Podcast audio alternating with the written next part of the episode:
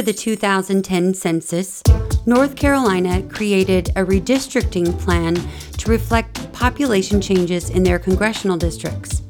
So, two congressional districts were altered to have a black voting age population, or BVAP, over 50%.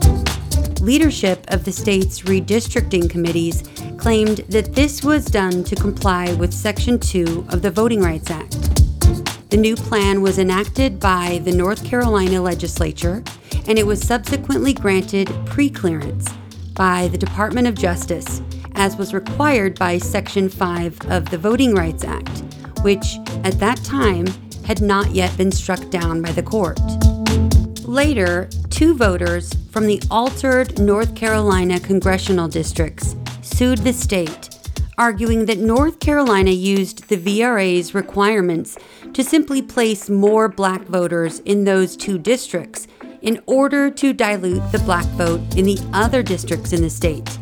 The district court agreed, holding that race was the primary factor motivating the redistricting plan, making it a racial gerrymander in violation of the Equal Protection Clause of the U.S. Constitution. The questions before the court in this case were whether the lower court erred in determining that North Carolina's new districting plan constituted a racial gerrymander that violated the Equal Protection Clause whether the claims should have been dismissed under the doctrine of issue preclusion or claim preclusion, and whether the Supreme Court should resolve a disagreement between the differing conclusions reached by the lower court and the North Carolina Supreme Court in this case. So, how did the court rule in this case in which the conservative Justice Clarence Thomas voted with the liberal justices on the bench? Well, Let's find out right now in the 2017 opinion of the court in Cooper v. Harris. Justice Kagan delivered the opinion of the court. The Constitution entrusts states with the job of designing congressional districts, but it also imposes an important constraint a state may not use race as the predominant factor in drawing district lines unless it has a compelling reason. In this case, a three judge district court ruled that North Carolina officials violated that bar when they created two districts whose voting age populations were majority black applying a deferential standard of review to the factual findings underlying that decision, we affirm. Part 1 Section A The Equal Protection Clause of the 14th Amendment limits racial gerrymanders in legislative districting plans. It prevents a state in the absence of sufficient justification from separating its citizens into different voting districts on the basis of race. When a voter sues state officials for drawing such race based lines, our decisions call for a two step analysis. First, the plaintiff must prove that race was the predominant factor motivating the legislature's decision to place a significant number of voters within or without a particular district. That entails demonstrating that the legislature subordinated other factors compactness, respect for political subdivisions, partisan advantage, what have you into racial considerations. The plaintiff may make the required showing through direct evidence of legislative intent, circumstantial evidence of a district's shape and demographics, or a mix of both. Second, if racial considerations predominated over others, the design of the district must withstand strict scrutiny The burden thus shifts to the state to prove that its race based sorting of voters serves a compelling interest and is narrowly tailored to that end. This court has long assumed that one compelling interest is complying with operative provisions of the Voting Rights Act of 1965, or VRA. Two provisions of the VRA, Section 2 and Section 5, are involved in this case. Section 2 prohibits any standard practice or procedure that results in a denial or abridgment of the right to vote on account of race. We have construed that ban to extend to vote dilution, brought about most relevantly here by the dispersal of a group's members into districts in which they constitute an ineffective minority of voters. Section 5, at the time of the districting in dispute, worked through a different mechanism. Before this court invalidated its coverage formula, that section required certain jurisdictions, including various North Carolina counties, to pre clear voting changes with the Department of Justice so as to forestall retrogression in the ability of racial minorities to elect their preferred candidates. When a state invokes the VRA to justify race based districting, it must show, to meet the narrow tailoring requirement, that it had a strong basis in evidence for concluding that the statute required its action.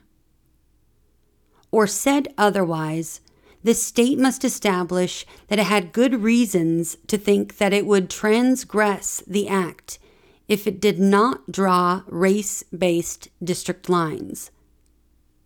That strong basis or good reasons standard gives states breathing room to adopt reasonable compliance measures that may prove, in perfect hindsight, not to have been needed. A district court's assessment of a districting plan in accordance with the two step inquiry just described, warrants significant deference on appeal to this court. We, of course, retain full power to correct a court's errors of law at either stage of the analysis. But the court's findings of fact, most notably as to whether racial considerations predominated in drawing district lines, are subject to review only for clear error. Under that standard, we may not reverse just because we would have decided the matter differently. A finding that is plausible in light of the full record, even if another is equally or more so, must govern. Section B this case concerns North Carolina's most recent redrawing of two congressional districts, both of which have long included substantial populations of black voters. In its current incarnation, District 1 is anchored in the northeastern part of the state, with appendages stretching both south and west. District 12 begins in the south central part of the state and then travels northeast, zigzagging much of the way to the state's northern border. Both have quite the history before this court. We first encountered the two districts in their 1992 versions in Shaw v. Reno, 1993 there we held that voters stated an equal protection claim by alleging that Districts 1 and 12 were unwarranted racial gerrymanders. After a remand to the district court, the case arrived back at our door. That time, we dismissed the challenge to District 1 for lack of standing, but struck down District 12. The design of that serpentine district we held was nothing if not race centric and could not be justified as a reasonable attempt to comply with the VRA. The next year, the state responded with a new districting plan, including a new District 12, and residents of that district brought another lawsuit alleging an impermissible racial gerrymander. A district court sustained the claim twice, but both times this court reversed. Racial considerations, we held, did not predominate in designing the revised District 12. Rather, that district was the result of a political gerrymander, an effort to engineer, mostly without regard to race, a safe Democratic seat. The state redrew its congressional districts again in 2001 to account for population changes revealed in the prior year's census. Under the 2001 map, which went unchallenged in court, neither District 1 nor District 12 had a black voting age population, called a BVAP, that was a majority of the whole. The former had a BVAP of around 48%. The latter a BVAP of around 43%. Nonetheless, in five successive general elections conducted in those reconfigured districts, all the candidates preferred by most African American voters won their contests. And by some handy margins. In District 1, black voters, candidates of choice, garnered as much as 70% of the total vote, and never less than 59%. And in District 12, those candidates won with 72% of the vote at the high end and 64% at the low. Another census in 2010 necessitated yet another congressional map, the one at issue in this case. State Senator Robert Rucho and State Representative David Lewis, both Republicans, chaired the two committees jointly responsible for preparing the revamped plan.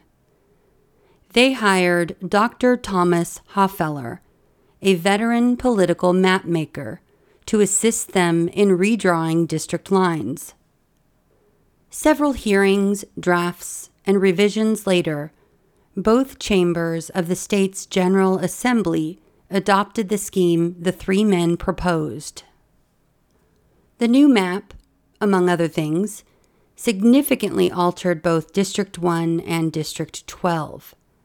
The 2010 census had revealed District 1 to be substantially underpopulated. To comply with the Constitution's one person, one vote principle, the state needed to place almost 100,000 new people within the district's boundaries. Rucho, Lewis, and Hofeller chose to take most of those people from heavily black areas of Durham, requiring a finger like extension of the district's western line. With that addition, District 1's BVAP rose from 48.6% to 52.7%. District 12, for its part, had no need for significant total population changes. It was overpopulated by fewer than 3,000 people out of over 730,000.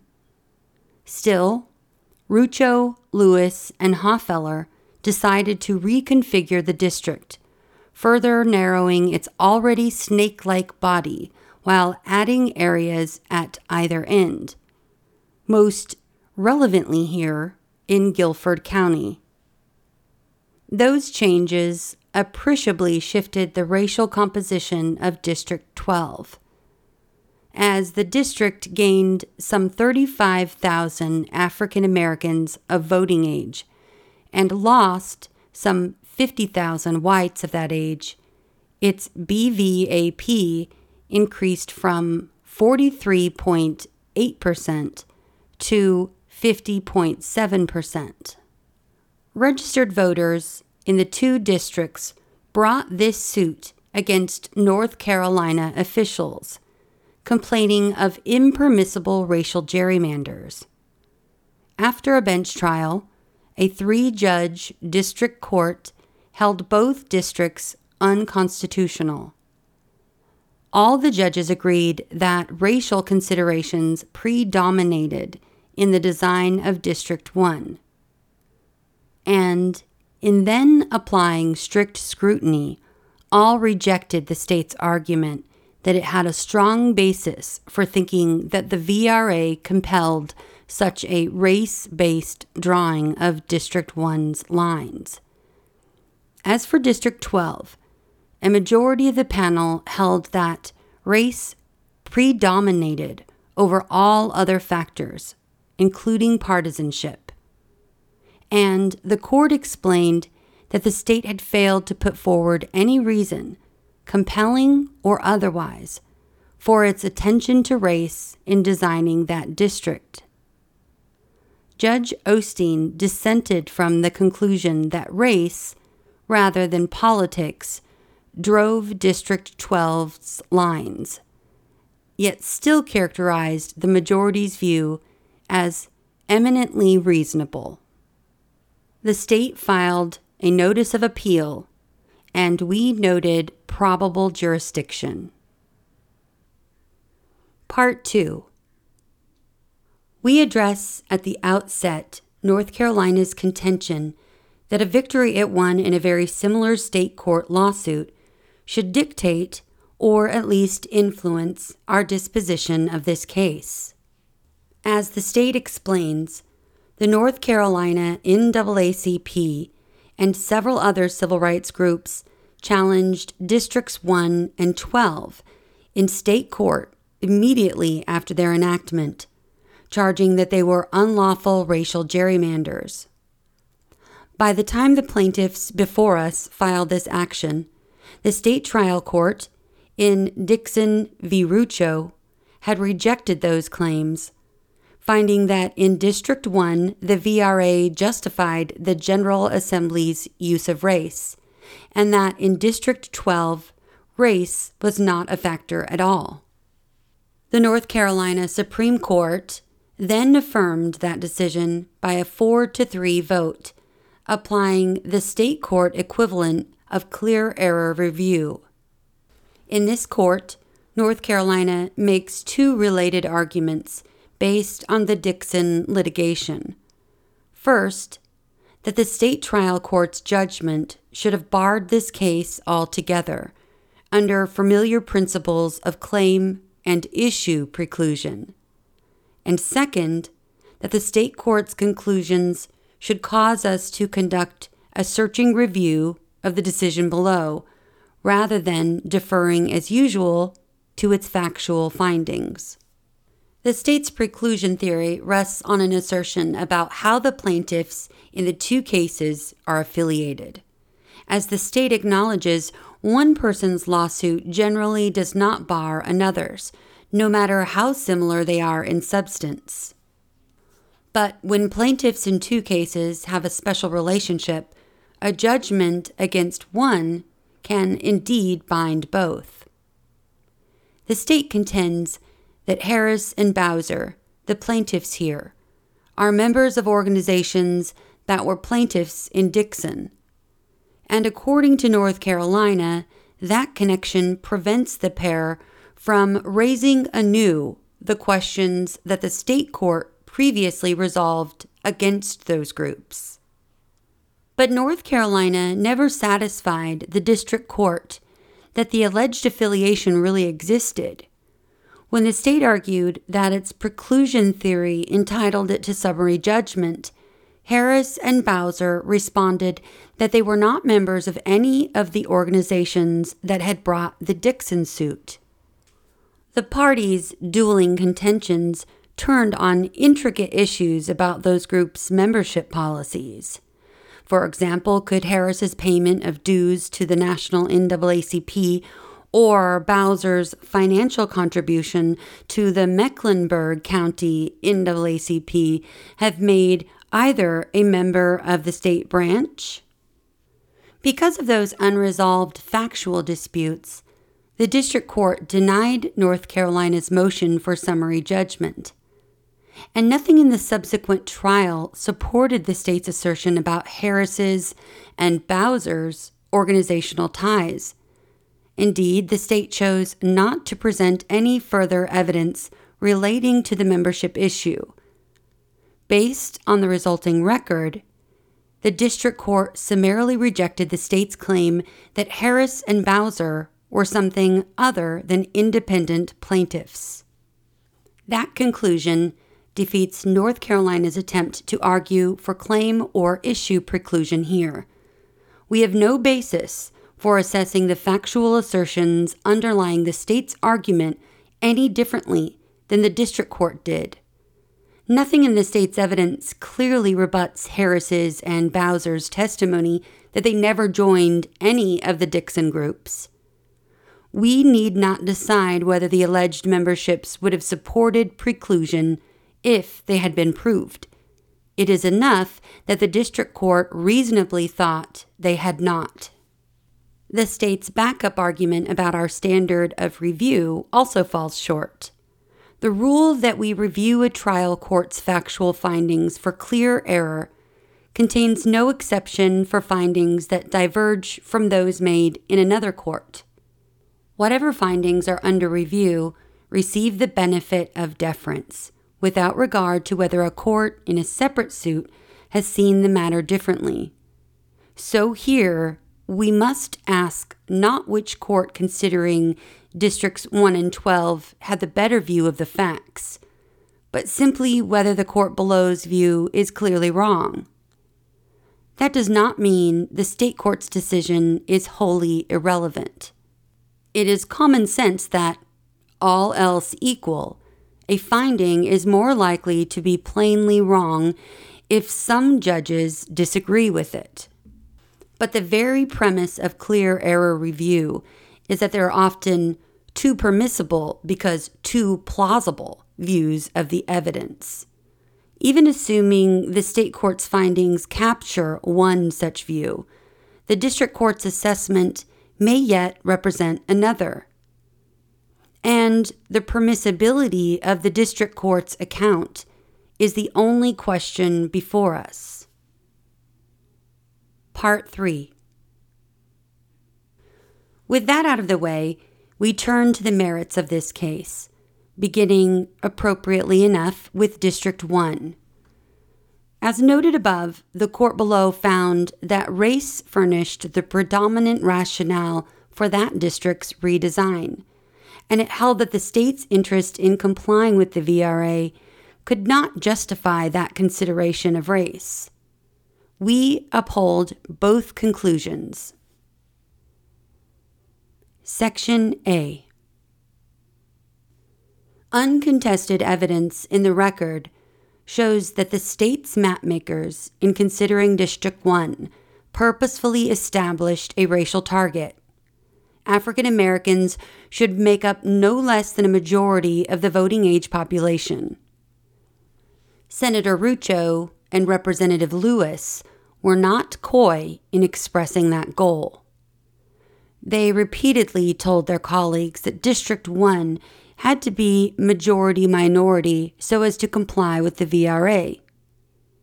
During a Senate debate, for example, Rucho explained that District 1 must include a sufficient number of African Americans to make it a majority black district. Similarly, Lewis informed the House and Senate redistricting committees that the district must have a majority black voting age population. And that objective was communicated in no uncertain terms to the legislator's consultant. Dr. Hofeller testified multiple times at trial that Rucho and Lewis instructed him to draw District 1 with a BVAP in excess of 50%. Hofeller followed those directions to the letter, such that the 50% plus racial target had a direct and significant impact on District 1's configuration. In particular, Hofeller moved the district's borders to encompass the heavily black parts of Durham, and only those parts, thus taking in tens of thousands of additional African American voters. That change, and similar ones, made to ensure that the district's racial composition would add up correctly, deviated from the districting practices he otherwise would have followed. Hofeller candidly admitted that point. For example, he testified, he sometimes could not respect county or precinct lines as he wished because the more important thing was to create a majority minority district. The result is a district with stark racial borders. Within the same counties, the portions that fall inside District 1 have black populations two to three times larger than the portions placed in neighboring districts. Faced with this body of evidence, showing an announced racial target that subordinated other districting criteria and produced boundaries amplifying divisions between blacks and whites, the district court did not clearly err in finding that race predominated in drawing District 1. Indeed, as all three judges recognized, the court could hardly have concluded anything but. Section B. The more substantial question is whether District 1 can survive the strict scrutiny applied to racial gerrymanders. As noted earlier, we have long assumed that complying with the VRA is a compelling interest, and we have held that race based districting is narrowly tailored to that objective if a state had good reasons for thinking that the act demanded such steps. North Carolina argues that District 1 passes muster under that standard. The General Assembly, so says the state, had good reasons to believe it needed to draw District 1 as a majority minority district to avoid Section 2 liability for vote dilution. We now turn to that defense. This court identified in Thornburg v. Gingles three threshold conditions for proving vote dilution under Section 2 of the VRA. First, a minority group must be sufficiently large and geographically compact to constitute a majority in some reasonably configured legislative district. Second, the minority group must be politically cohesive. And third, a district's white majority must vote sufficiently as a bloc to usually defeat the minority's preferred candidate. Those three showings we have explained are needed to establish that the minority group has the potential to elect a representative of its own choice in a possible district, but that racially polarized voting prevents it from doing so in the district as actually drawn because it is submerged in a larger white voting population. If a state has good reason to think that all Gingles preconditions are met, then so too it has good reason to believe that Section 2 requires drawing a majority minority district. But if not, then not. Here, electoral history provided no evidence that a Section 2 plaintiff could demonstrate the third Gingles prerequisite effective white bloc voting. For most of the 20 years prior to the new plan's adoption, African Americans had made up less than a majority of District 1's voters. The district's BVAP usually hovered between 46% and 48%. Yet throughout those two decades, as the district court noted, District 1 was an extraordinarily safe district for African American preferred candidates. In the closest election during that period, African Americans' candidate of choice received 59% of the total vote. In other years, the share of the vote garnered by those candidates rose to as much as 70%. Those victories, indeed landslides, occurred because the district's white population did not vote sufficiently as a bloc to thwart black voters' preference. Rather, a meaningful number of white voters joined a politically cohesive black community to elect that group's favored candidate. In the lingo of voting law, District 1 functioned election year in and election year out as a crossover district in which members of the majority help a large enough minority to elect its candidate of choice. When voters act in that way, it is difficult to see how the majority bloc voting requirement could be met, and hence how Section 2 liability could be established. So, experience gave the state no reason to think that the VRA required it to ramp up District 1's BVAP. The state counters that in this context, past performance is no guarantee of future results. Recall here that the state had to redraw its whole congressional map following the 2010 census. And in particular, the state had to add nearly 100,000 new people to District 1 to meet the one person, one vote standard. That meant about 13% of the voters in the new district would never have voted there before. So, North Carolina contends the question facing the state mapmakers was not whether the then existing District 1 violated Section 2. Rather, the question was whether the future District 1 would do so if drawn without regard to race. And that issue, the state claims, could not be resolved by focusing myopically on past elections. But that reasoning, taken alone, cannot justify North Carolina's race based redesign of District 1. True enough, a legislature undertaking a redistricting must assess whether the new districts it contemplates conform to the VRA's requirements.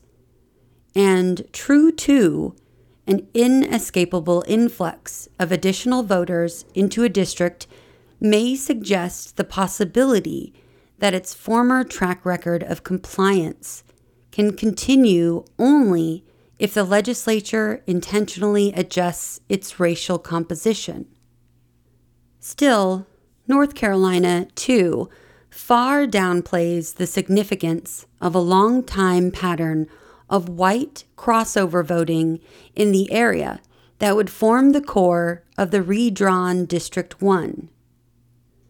And even more important, North Carolina can point to no meaningful legislative inquiry into what it now rightly identifies as the key issue whether a new enlarged District 1, created without a focus on race, but however else the state would choose, could lead to Section 2 liability.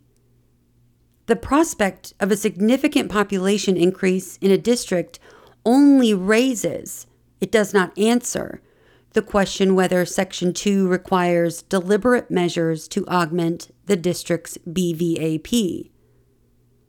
To have a strong basis in evidence to conclude that Section 2 demands such race based steps, the state must carefully evaluate whether a plaintiff could establish the Gingles preconditions, including effective white bloc voting in a new district created without those measures. We see nothing in the legislative record that fits that description.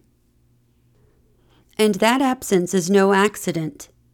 Rucho and Lewis proceeded under a wholly different theory, arising not from Gingles, but from Bartlett v. Strickland, of what Section 2 demanded in drawing District 1. Strickland involved a geographic area in which African Americans could not form a majority of a reasonably compact district. The African American community, however, was sizable enough to enable the formation of a crossover district in which a substantial bloc of black voters, if receiving help from some white ones, could elect the candidates of their choice a plurality of this court, invoking the first Gingles precondition, held that Section 2 did not require creating that district. When a minority group is not sufficiently large to make up a majority in a reasonably shaped district, Section 2 simply does not apply. Over and over in the legislative record, Rucho and Lewis cited Strickland as mandating a 50% plus BVAP in District 1. They apparently reasoned that if, as Strickland held, Section 2 does not require crossover districts, then Section 2 also cannot be satisfied by crossover districts. In effect, they concluded whenever a legislature can draw a majority minority district, it must do so, even if a crossover district would also allow the minority group to elect its favored candidates. That idea, though, is at war with our Section 2 jurisprudence, Strickland included. Under the state's view, the third Gingles condition is no condition at all because even in the absence of effective white bloc voting, a Section 2 claim could succeed in a district like the old District 1 with an under 50% BVAP. But this court has made clear that unless each of the three Gingles prerequisites is established, there neither has been a wrong nor can be a remedy. And Strickland far from supporting North Carolina's view, underscored the necessity of demonstrating effective white bloc voting to prevail in a Section 2 vote dilution suit. The plurality explained that in areas with substantial crossover voting, Section 2 plaintiffs would not be able to establish the third Gingles precondition, and so majority minority districts would not be required. Thus, North Carolina's belief that it was compelled to redraw District 1 as a majority minority district rested not on a strong basis in evidence, but instead on a pure error of law. In sum, Although states enjoy leeway to take race based actions reasonably judged necessary under a proper interpretation of the VRA, that latitude cannot rescue District 1. We by no means insist that a state legislature, when redistricting, determine precisely what percent minority population Section 2 of the VRA demands but neither will we approve a racial gerrymander whose necessity is supported by no evidence and whose raison d'etre is a legal mistake. Accordingly, we uphold the district court's conclusion that North Carolina's use of race as the predominant factor in designing District 1 does not withstand strict scrutiny.